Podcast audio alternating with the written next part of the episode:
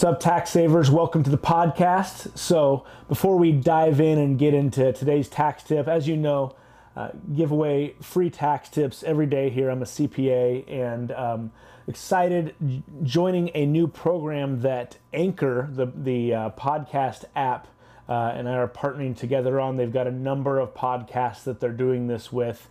Uh, so I don't do ads on here, and I give away free tax tips. But there is a way that you can pay a fee. Uh, a couple ways now with the new program. Number one is if you found any value out of the tax tips that we dive into here, uh, tell a friend, share this podcast out, give it a review. Uh, that is one way that you can compensate me, if you will, for any value found from this program. The other is through Anchor. So, on our podcast on Anchor, in their new program, they're actually giving the ability to leave a tip. So, if you uh, go to Anchor, find Tax Savers University there if you're not listening to that this there, uh, and you can just decide drop a dollar a month, five dollars a month.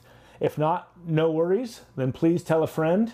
Uh, but hopefully you're finding some amazing value in this. I, I, hear a lot from a lot of you that you hear no other CPAs out there doing this. So hopefully you're finding value in it. I know I'm enjoying doing it. Now let's dive into the podcast.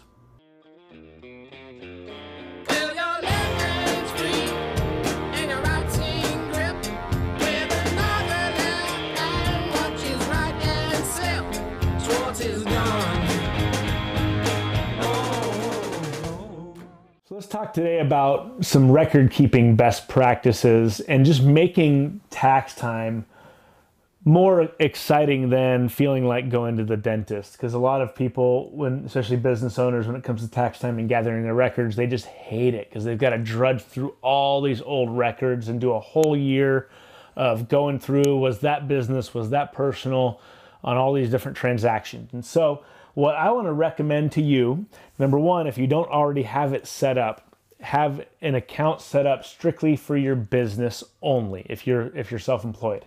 And if you're a corporation or an LLC, you've got to have a separate business account anyways. But if you're a 1099 sole proprietor, a lot of people just getting started out, they just intermix it with their business and their personal account.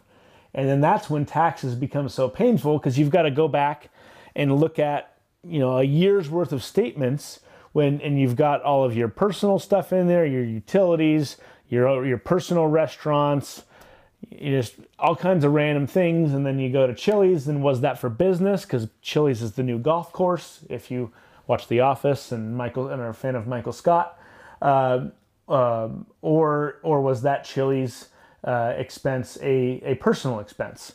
And so, what I'm going to recommend to you is you have your business account and your personal account. And you always carry both cards around, your debit cards uh, or, or credit cards in your wallet. And when it's business, you swipe your business card in the moment.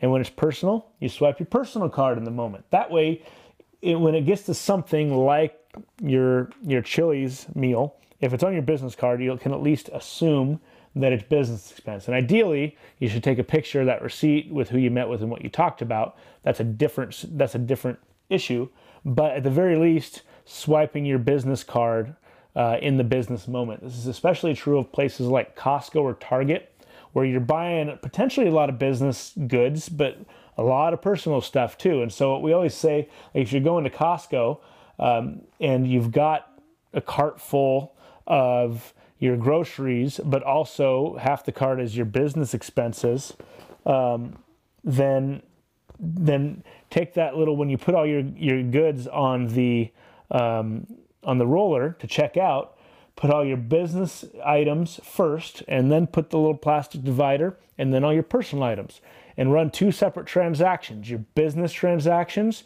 close that out have them reswipe your costco card and then your personal transactions. Or if it's target you don't have to worry about a membership card or you know sam's club whatever your your your box store poison of choice is um, then, and same thing with Amazon. Keep your business transactions in Amazon separate from your personal transactions. Uh, but having that business account separate where you don't intermix the two and use it as a personal piggy bank is going to make tax time so much easier. It's also going to make, if you ever get audited, make that way easier. So just keep them separate. And that's that's going to be your your business bookkeeping, record keeping pro tip of the day. So We'll see you tomorrow. Hope you're enjoying these podcasts. I know I am. My tip of the day. Hope you enjoyed the podcast. Getting some great feedback that you guys like these short, digestible podcasts rather than going on for an hour about taxes and business. So, to definitely keep that trend up. Again, as I mentioned, uh, part of a new Anchor podcast program that they just launched where you have the ability to leave a little tip if you got value. Again, no pressure. I'm doing this. We I have an actual CPA firm that I run. This isn't by any means a source of income, but just letting you know that that's out there. Uh, and then again, uh, if you did find value, don't feel like throwing a tip through that regard. Please tell a friend. The only one I know out there that's doing CPA tax tips on a regular basis daily for free would greatly appreciate you helping me get this message out there. That's honestly more valuable than any tip that you can you can throw in the little anchor podcast tip jar. But uh, please tell a friend, share it with someone, or give this a review, and we'll see you tomorrow.